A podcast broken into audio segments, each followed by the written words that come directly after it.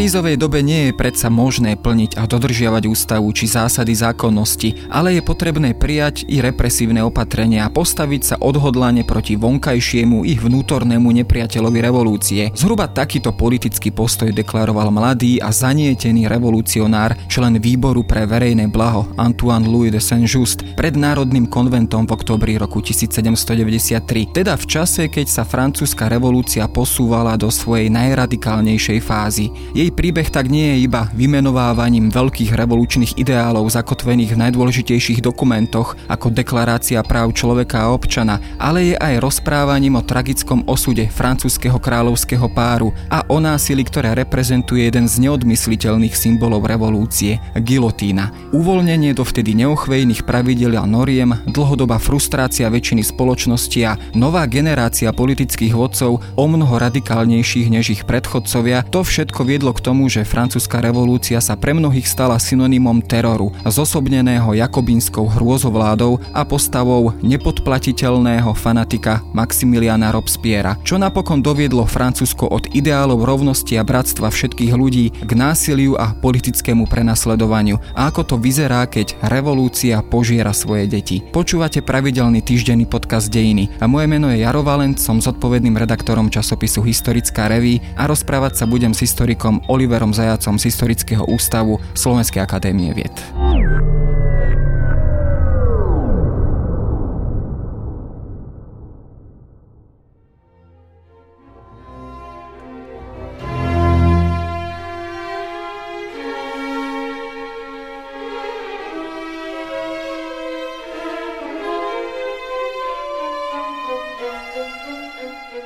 My sme ešte v tom prvom podcaste spomínali udalosti, ktoré viedli k nastoleniu prvej ústavy a teda de facto konštitučnej monarchie. Revolúcia sa zdala byť ukončená, jej hlavné predsavzatia a hlavné ideály a ciele boli zdanlivo naplnené.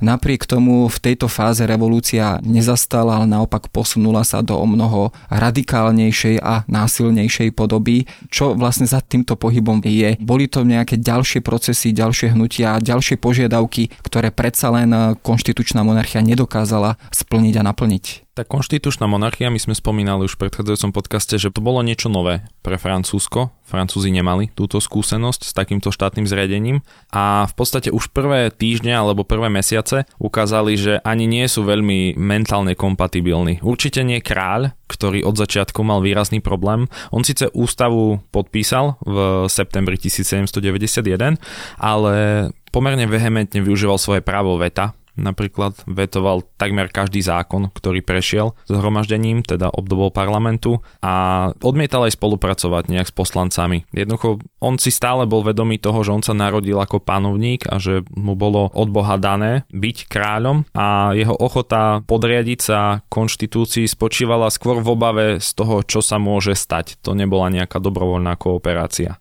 A potom z tej druhej strany medzi mnohými poslancami sa začínala akási radikalizácia, spôsobená aj ľudovým hnutím, ktoré stále tak nejak akože vrelo, hoci už možno nie v takej podobe, ako bol spomínaný veľký strach, ale jednoducho, zvlášť v Paríži, tie masy jednoducho neustále vytvárali nejaký tlak na poslancov a prebiehala tam radikalizácia.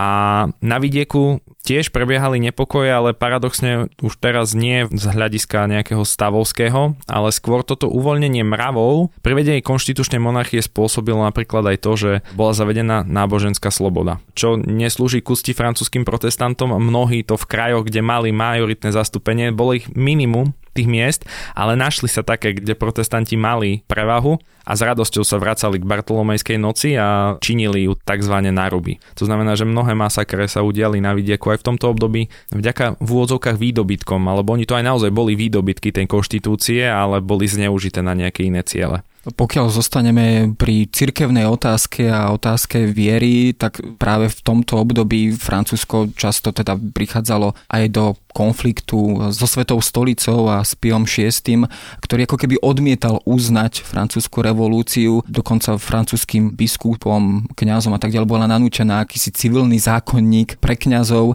alebo akási civilná ústava pre klérus, kde teda dokonca myslím, že boli núčení aj zachovávať a slúbiť vernosť novému štátu alebo novému štátnemu zriadeniu. Bol to ale prvý proces, kedy dochádzalo k nejakému konfliktu, v tomto prípade s cirkvou alebo s cirkevnou hierarchiou archiv. Taký prvý výraznejší konflikt, ešte možno nie medzi Svetou stolicou a Francúzskom, ale v rámci národného zhromaždenia alebo v rámci ústavodárneho národného zhromaždenia, prebiehal v otázke, či zahrnúť do deklarácie práv človeka a občana otázku štátneho náboženstva a či ju následne potom preniesť do francúzskej ústavy. Lebo cirkevní predstavitelia argumentujú s tým, že Francúzsko je katolíckou krajinou, je naozaj majoritne katolíckou krajinou s výnimkou malej protestantskej a ešte menšej židovskej menšiny, tak malo by byť uvedené akože v ústave aj v deklarácii deklarácii, aj v augustových dekretoch, no všade, kde sa bude niečo konštituovať, že Francúzsko je katolícka krajina, to znamená nejaké prepojenie štátu a cirkvy. Proti tomuto však vystúpil napríklad Mirabeau a on sa potom nakoniec katolicizmus ani nedostal ani do ústavy, ani do deklarácie, takže toto bol taký ten prvý sporný bod, ale ten bol stále akože preklenutelný. Vlastne ešte dokonca v republikánskom konvente sedeli mnohí biskupy. Abe Gregoire je taká známa postavička, ktorá v čase najväčšieho teroru chodil do konventu vo fialových pančucháčoch a vo fialovej biskupskej čiapke, aby deklaroval, že teda on je síce poslancom a on akože prisahal vernosť republike, ale prisahal ju aj Bohu. Jeho heslo bolo, že Boh a republika. No bo jednoducho on vnímal, že je to možné spojiť. To je jeho duchovné povolanie a službu štátu, službu republike. Napriek tomu, že sa už možno zdalo, že ten vývoj udalostí speje k nejakému záveru, do toho zasiahla jedna udalosť a teda rozhodnutie Ludovita 16. aj spolu teda s manželkou Máriou Antuanetou kráľovnou újsť za hranice štátu a samozrejme počítalo sa tam zrejme aj s akousi zahraničnou pomocou, dokonca vojenskou pomocou. V zahraničí sa šikovali, chystali vojska na intervenciu do Francúzska. To bol zrejme podnet, ktorý práve túto politickú scénu zrejme radikalizoval. Do akej miery tento faktor bol zásadný pri týchto udalostiach?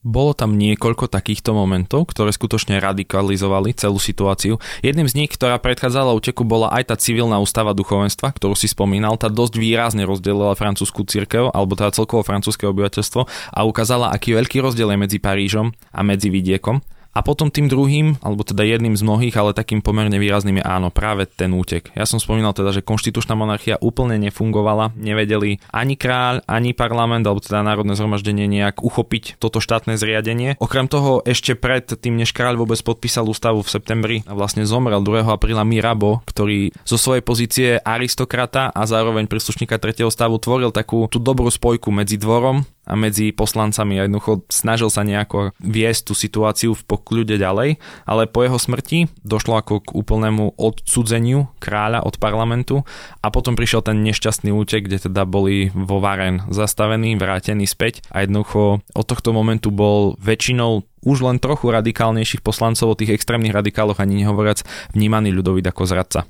V tomto momente sa teda začala aj deliť samotná politická scéna národného zhromaždenia, alebo neskôr teda samozrejme ústavodárneho zhromaždenia. Tam naozaj je obrovské nepreberné množstvo rôznych politických hnutí, najprv rôznych klubov a spolkov, až teda po konkrétne politické platformy, keď ich takto nazveme. Spomínajú sa žirondisti, spomínajú sa Jakobíni, mnohí, mnohí ďalší, samozrejme aj tie konzervatívnejšie zložky politického spektra. Akým pohybom sa vlastne tá táto scéna menila a naozaj dochádzalo postupom času k tomu, že tá rozhodujúca iniciatíva sa dostávala do rúk naozaj čoraz väčším a väčším radikálom.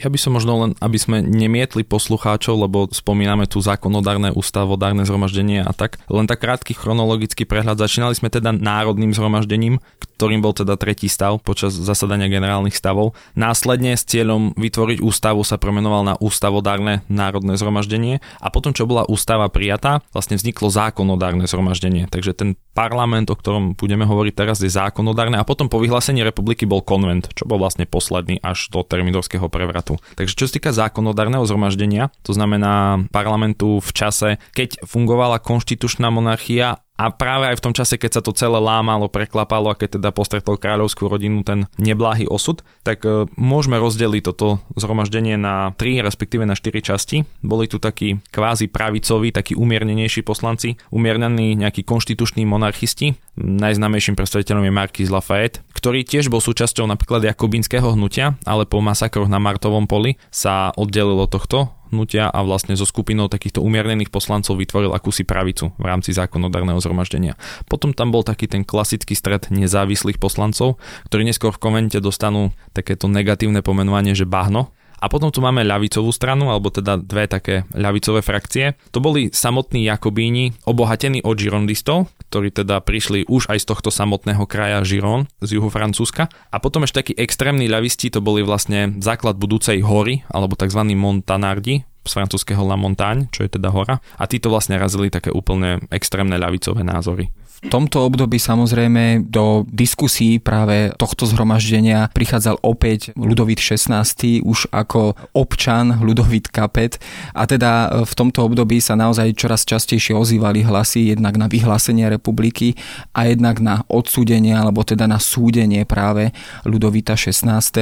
Samozrejme to hlasovanie dopadlo, už vieme ako teda veľmi tesnou väčšinou bol v podstate odsúdený na smrť. Bol práve tento proces alebo otázka procesu s Ludovitom XVI najprv ako kráľom, neskôr už ako občanom, ktorý naozaj potom rozdeľoval túto politickú scénu práve na tú radikálnejšiu a menej radikálnu zložku. Nepovedal by som, že práve tento proces bol momentom, ktorý rozdelil. On bol jednou z udalostí, kde sa ukázal rozdiel medzi poslancami, medzi tými umiernenejšími a medzi tými radikálnejšími. Faktom je, že nejaké volanie po republike, alebo povedzme, že ešte iba snívanie o republike, to začal už v júli 1791, teda ešte predtým, než vôbec kráľ podpísal ústavu a než vznikla konštitučná monarchia, známy filozof Condorcet vo svojom prejave, kde sa pýtal, že či vôbec potrebujeme kráľa na to, aby sme mohli mať Francúzsko, aby sme mohli mať nejakú nejakú konštitučnú vládu, nejakú demokraciu.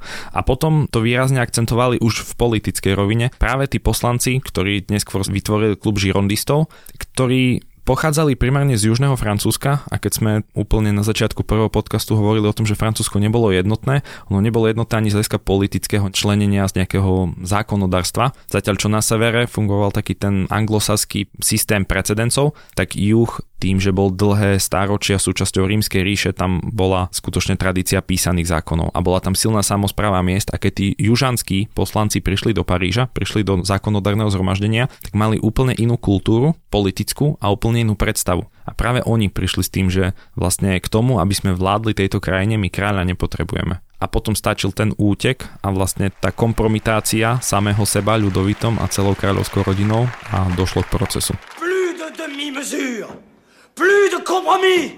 République tomu samozrejme ešte prispievala aj tá zahraničná situácia, kedy či už to bol najprv Leopold II, neskôr František, jeho nástupca, v prípade teda Rakúska, potom samozrejme to bolo Prusko, ktoré teda rovnako pripravovalo určitú intervenčnú vojnu do Francúzska. Aj teda v mene toho, aby sa rovnaká situácia ako vo Francúzsku neopakovala aj inde v Európe. Bolo to práve opäť asi ďalší faktor, ktorý zasiahol aj do vnútorných domácich francúzskych pomerov a pri mobilizácii, preto predovšetkým tej občianskej zložky spoločnosti, dokázali toto využiť radikáli práve tento všeobecný strach a obavu z intervencie zo zahraničného zasahovania a vojenského zásahu vo svoj prospech dokázali veľmi šikovne a v podstate to bolo aj v princípe veľmi jednoduché, nakoľko dokiaľ nehrozilo nejaké priame nebezpečenstvo ľudovitovi alebo teda celej kráľovskej rodine, tak ani zahraniční panovníci sa príliš o dianie vo Francúzsku nestarali. Vnímali ho skôr s nejakým posmeškom, Briti to vnímali ako nejakú karmickú spravodlivosť za to, že Francúzi pomohli Američanom k nezávislosti. V Habsburskej monarchii sa zase tešili z toho, že síce na jednej strane máme na francúzskom dvore sestru, ale pokiaľ je ona v bezpečí, tak oslabenie Francúzska nám príde vhod. Takže pokiaľ bola tá situácia relatívne stabilná, alebo v rámci istých možností stabilná vo Francúzsku a kráľovskej rodine nehrozilo nič, tak e, sa zahraničné dvory nejak veľmi o tú situáciu nestarali. Začali intervenovať vtedy, keď už reálne hrozilo nejaké nebezpečenstvo, priame nebezpečenstvo ľudovitovi a jeho rodine. To samozrejme radikáli veľmi rýchlo zneužili, otočili proti nemu a Pierre Brissot v jednom prejave v zákonodárnom zhromaždení povedal, že v podstate my vedieme vojnu kvôli ľudovitovi. Nebyť ľudovita nie je vojna. Oni nevedú vojnu proti Francúzsku, oni vedú vojnu za zachranu kráľa. Zbavme sa kráľa a zbavíme sa aj vojny.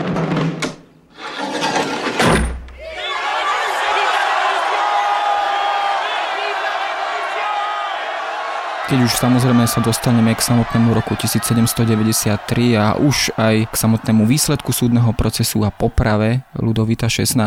Od tejto chvíle zrejme tie pomery vo Francúzsku už neboli nikdy ako predtým. Jednoducho hlava štátu prestala existovať aj doslova a o slovo sa čoraz teda častejšie hlásila práve tá zložka spektra, ktorá chcela nastoliť republiku. To konec koncov už bolo realitou. Aká ústava vlastne reprezentovala prvú francúzsku republiku, dokázala niečom nadvezovať pozitívne, povedzme či už zo samotnej deklarácie práv človeka a občana, alebo teda bola to ústava, bolo to zriadenie, ktoré sa povedzme od začiatku už aj vyhraňovalo veľmi radikálne, predovšetkým voči šlachte, voči niekdajším privilegovaným vrstvám spoločnosti. Ako si túto republiku môžeme vôbec predstaviť? Tak v podstate, ako si správne podotkol, republika bola vyhlásená ešte za života Ľudovita 16. On bol vlastne v septembri 1792 zosadený a bola vyhlásená následne republika pár dní alebo pár týždňov na to. Reprezentantom tejto, tej prvej francúzskej republiky bol primárne politický spor, ako vôbec túto republiku viesť. Tu nastal podobný problém alebo podobná výzva ako pri ustanovení konštitučnej monarchie, že máme tu nové štátne zriadenie, ktoré dovtedy neestvovalo a je otázka, ako ho uchopiť tá republika ale od začiatku naražala na nejakú krízu legitimity, ktorá súvisela okrem iného aj s popravou Ľudovita 16., lebo celý ten spor o tom, či ho súdiť alebo ho nesúdiť, či je ho možné súdiť a či je ho možné súdiť ako kráľa, alebo je nutné ho súdiť ako občana Ľudovita kapeta, ak ho súdime ako kráľa, je možné ho popraviť. A všetky tieto otázky, ktoré vyvstávali, tak oni sa na prvý pohľad môžu javiť ako otázky viažúce sa k jeho osobnosti. V skutočnosti to bol skôr spor medzi tou umiernenejšou časťou republikánov, to sú tí žirondisti, ktorí predtým vystupovali ako radikálna ľavica, sa po nastolení republika, potom čo Lafayette odišiel do exilu a vlastne mnoho tých umiernených konštitučných monarchistov opustilo Francúzsko, sa títo žirondisti vyprofilovali ako tí umiernenejší v porovnaní s Jakobínmi. No a oni tým, že som aj spomínal, že mali nejakú vypestovanú politickú kultúru, tak presadzovali názor, že ak chceme vytvoriť republiku, chceme spracovať, musíme to robiť na princípe legitimity. Nestáva to na revolúcii, ale na princípe legitimity, na čom teda Maximilian Robespierre v tej dobe už rastúca hviezda Jakobinov, tak to hodil do tváre, že revolúcia je už v princípe niečo nelegitimné a celý tento proces sa začal revolúciou, tak neviem o akej legitimite vy tu idete hovoriť. Takže to je v podstate asi odpoveď na to, že aká bola tá republika. No ona bola revolučná, mala pomerne dosť radikálne názory. Čo sa týka nejakého odporu voči aristokracii, to už bolo predtým, to už je otázka vlastne toho konca konštitučnej monarchie, nejaký zákaz erbov, zákaz titulov. Myslím, že do roku 1793 alebo 4 to bolo dokonca pod hrozbou trestu smrti. To znamená, že republika ako taká sa už nemusela vysporiadavať s nejakým problémom prvého a druhého stavu. Ona sa vysporiadavala s tým, čo Robespierre zhrnul v takej jednej vete v podstate, že my ani nepotrebujeme ústavu, nám stačí len zbaviť sa zlých občanov. A toto je ten základný princíp tejto republiky, ktorý sa stupňoval, stupňoval, až nakoniec si prišiel aj poňho, ale predtým to stálo mnoho, mnoho, mnoho ľudí život.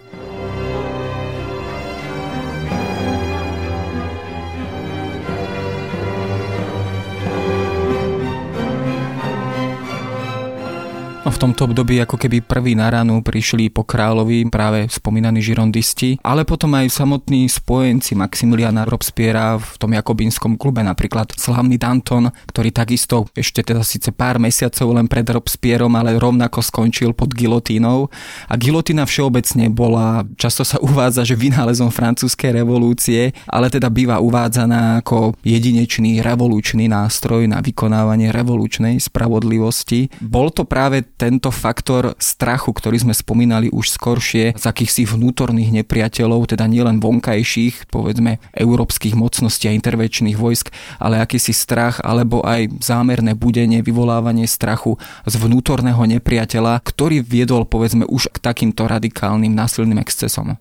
Predpokladám, že svojou otázkou narážaš na otázku, ako sa jakobínske hnutie radikalizovalo, tak ako sa dokázalo radikalizovať. Áno, pravdou je, že jakobínske hnutie v podstate existovalo od začiatku revolúcie, alebo teda vzniklo bezprostredne po roku 1789 a spočiatku tvorilo obrovskú masu ľudí. Malo množstvo tisíce alebo možno 10 tisíce členov, ale v priebehu tej revolúcie sa od neho vždy začali oddeľovať nejaké skupiny, ktoré nesúhlasili s tým nejakým radikálnym smerovaním, ktoré tam vždy bolo. Z nejakého dôvodu tam jednoducho vždy dominovali tí najradikálnejší, čo je možno aj prirodzené, že oni sa najviac dokázali presadiť. A presne takto sa od Jakobinov oddelili žirondisti, potom čo vznikla republika a skončili na popravisku po puči. Takisto sa vlastne od Jakobinov oddelil následne aj Danton, Camille Dumoulin a táto skupinka Dantonistov, ale nie len títo umiernení, ale od Jakobinov sa napríklad oddelili aj ľavičiari, tzv. ebertisti, ktorí akcentovali viac také sociálne témy a snažili sa v duchu ľavicovej politiky vnímať skôr sociálne otázky a riešiť sociálne problémy. Ale ani jedna z týchto skupín nebola kompatibilná s tým ideálom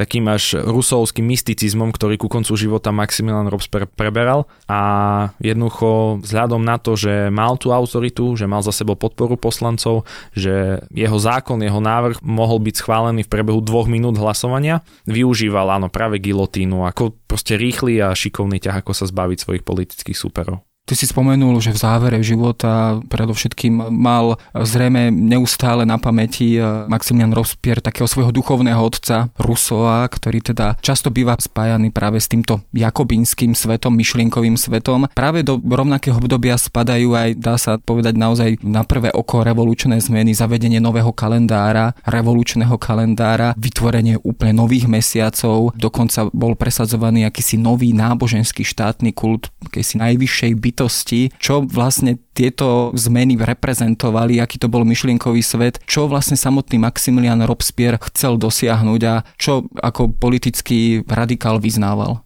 V otázke samotného Maximiliana Robespierre a jeho nejakých vonkajších ukážok toho, ako si on predstavuje budúcnosť Francúzska, je práve ten kult najvyššej bytosti krásnym prejavom jeho zmýšľania, jeho ideového sveta, keďže on odsúdil ateizmus, ten ľavicový, napríklad, ktorý ebertisti presadzovali. Jednoducho on sa vyjadroval proti ateizmu, ale na druhej strane nebol kresťanom, on veril v nejaký taký deistický princíp, nejaký deistický kult rozumu a neskôr teda najvyššej bytosti, ktorý sa prejavil práve pri tej takej slávnej procesii, ktorú usporiadal, ktorú vlastne režíroval a celý ten scenár napísal iný známy umelec Jacques David, ktorého poznáme najmä teda ako autora Napoleonových obrazov.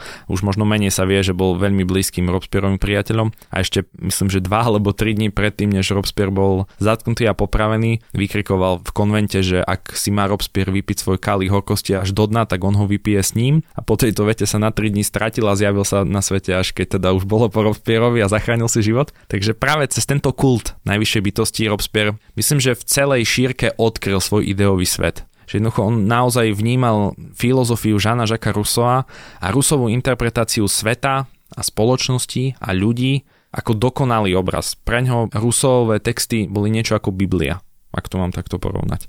A Základné odporúčanie pre každého historika alebo sociálneho či humanitného vedca je, že ak chcete skúmať Maxilena Robspiera, tak v ľavej ruke musíte mať Robspiera a v pravej Rusova, alebo naopak, ale jednoducho oni sú neoddeliteľní, pretože akýkoľvek Robspierov čin, zvlášť od momentu, keď sa dostal k moci, lebo on začínal ako pomerne nenápadný poslanec za mesto Aras, jednoducho je nejakým spôsobom ovplyvnený Rusom a potom inými poslancami, napríklad Saint-Justom, ktorý bol radikál a napríklad proces s Dantonom, do toho sa pravdu povedať z Robespierovi veľmi nechcelo, aj zvlášť kvôli tomu, že s Kamilom Dimoulinom, s Dantonovým spolupracovníkom mal blízky vzťah, oni spolu študovali, boli osobní priatelia a on mal nejaké svoje morálne zásady a nebolo mu celkom povôli poslať pod gilotínu napríklad takéhoto dobrého priateľa, ale tam už sa potom nechalo vplyvniť ľuďmi, ktorým veril v tom politickom vnímaní sveta a Saint-Just bol jeden z nich. La terreur est à l'ordre du jour.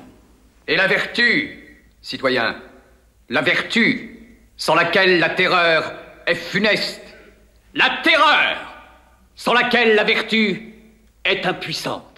Keď si takto zhrniem všetky faktory, ktoré si nakoniec spomenul, to znamená akýsi nový štátny kult najvyššej bytosti, veľká miera násilia, politické procesy ešte s bývalými politickými partnermi, teraz oponentmi, opäť veľké sociálne zmeny, veľké premeny, aj spoločenské, politické. To všetko dáva dokopy akýsi obraz krajiny, ktorá ako keby ležala pod určitou novou ideológiou alebo ideologickou vládou. Je to možno trošku politologická špekulácia, ale je možné hovoriť o tomto jakobinskom období, o období období jakobinského teroru ako o povedzme prvej ideologickej diktatúre alebo prvom totalitarizme alebo zárodku totalitarizmu. Zaujímavé vyjadrenie k tejto téme má francúzsky historik François Furet, taký pravicovo orientovaný, konzervatívny, pomerne veľký kritik revolúcie, ale zároveň skvelý historik, ktorého teda tituly sú dostupné v Slovenčine.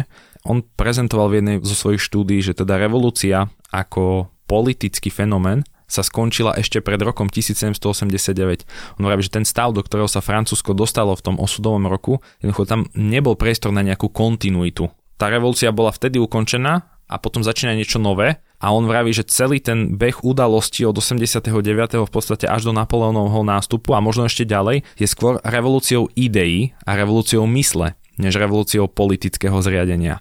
Takže áno, a osobne si myslím, že aj to bol pomerne veľký problém mnohých politikov a mnohých udalostí, ktoré sa udiali, že možno 100 rokov dozadu pred tým, než sa reálne udalosti diali, by mnoho vecí prebehlo oveľa pokojnejšie, s oveľa iným výsledkom, než sa to udialo na prelome 18. a 19. storočia. Lebo skutočne ten ideový svet ľudí, aj pod vplyvom osvietenstva, aj pod vplyvom industriálnej revolúcie, napriek tomu, že vo Francúzsku veľmi industriálna revolúcia neprebehla, ale jednoducho nejaké kontakty tu boli, či už so Spojenými štátmi, s Britániou a podobne. Takže ja by som sa v tomto teda priklanil k Furetovi a skutočne áno, to celé obdobie francúzskej revolúcie je výrazným prelomom najmä v dejinách, alebo teda v dejinách ideí, v dejinách myslenia. No, revolučná spravodlivosť nakoniec postihla aj samotného nositeľa revolúcie Maximiliana Robspiera, ktorý teda opäť skončil pod gilotínou aj so svojím blízkym politickým partnerom Saint-Justom a spolu s ďalšími. Toto sa zvykne uvádzať ako akési také zakončenie tej najradikálnejšej fázy revolúcie. Čo k tomuto nebláhému koncu nakoniec viedlo? Bol to strach, ktorý tento teror vzbudil u všetkých, ktorí ešte dokázali tieto dramatické roky prežiť a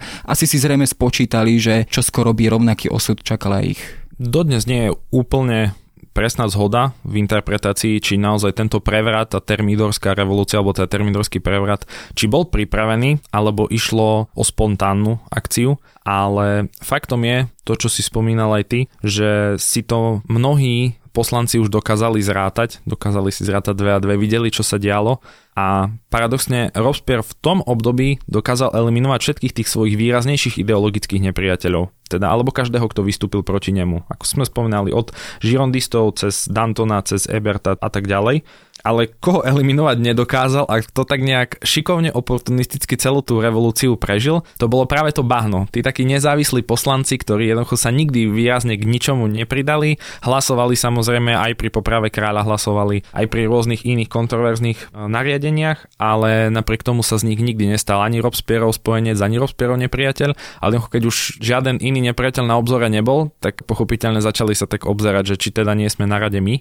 A k tomu potom je ešte druhý dôležitý aspekt a ten sa dá vysvetliť na Sanjustovej myšlienke, že popravy alebo teda gilotína je ako víno, ona ľudí otupuje. A jednoducho keď na začiatku Rospierovi David tlieskali tým, že sa zbavoval svojich nepriateľov pod gilotínou, tak jednoducho po tých stovkách či tisíckach obetí už to tým ľuďom bolo jedno, to už nevzbudzovalo emóciu. Aj tá smrť bola príťažlivá na pohľad do istého momentu a potom sa toho ľudia v úvodzovkách prejedli. Takže jednoducho strach z toho, že oni budú tí ďalší a zároveň to, že Robespierre a jeho kruh pomaly strácal dôveru masy ľudí, viedol k tomu, že skutočne sa nebala skupinka poslancov povstať a opäť v priebehu dvoch minút odhlasovať e, jeho zatknutie a vlastne potom aj neprebehol súdny proces. On bol rovno postavený mimo zákona ako zradca, ako tyran. Bol popravený spoločne s 21 svojimi najbližšími spolupracovníkmi. A rovnako nielen teda Sanjus, dal napríklad jeho brat Augustin Robespierre tiež zomrel pod gilotínou. No a to je akési aj také, povedal by som, osudové završenie revolúcie alebo predstaviteľov revolúcie,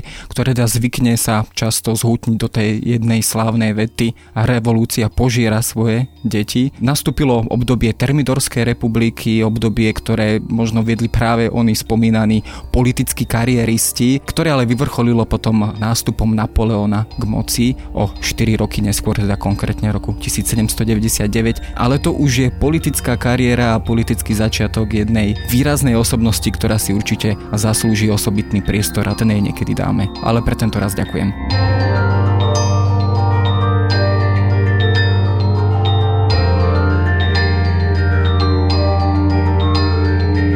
To je na dnes všetko. Počúvali ste Dejiny, týždenný podcast denníka SME a historické revy. Podcast Dejiny vychádza každý týždeň v nedelu. Prihláste sa na jeho odoberanie vo svojej podcastovej aplikácii na platformách Google Podcasty, Apple Podcasty alebo v službe Spotify. Všetky diely ako aj odkazy na témy, o ktorých hovoríme, nájdete na adrese historická.revy.com alebo sme.sk lomka dejiny. Ak sa vám podcast páči, môžete ho ohodnotiť. Ak nám chcete poslať pripomienku, môžete sa pridať do podcastového klubu denníka Sme na Facebooku alebo mi napísať e-mail na jaroslav.valent zavináč sahy.sk. Ja som Jaroslav Valent a na výrobe tohto podcastu sa podielal aj Matej Ohrablo.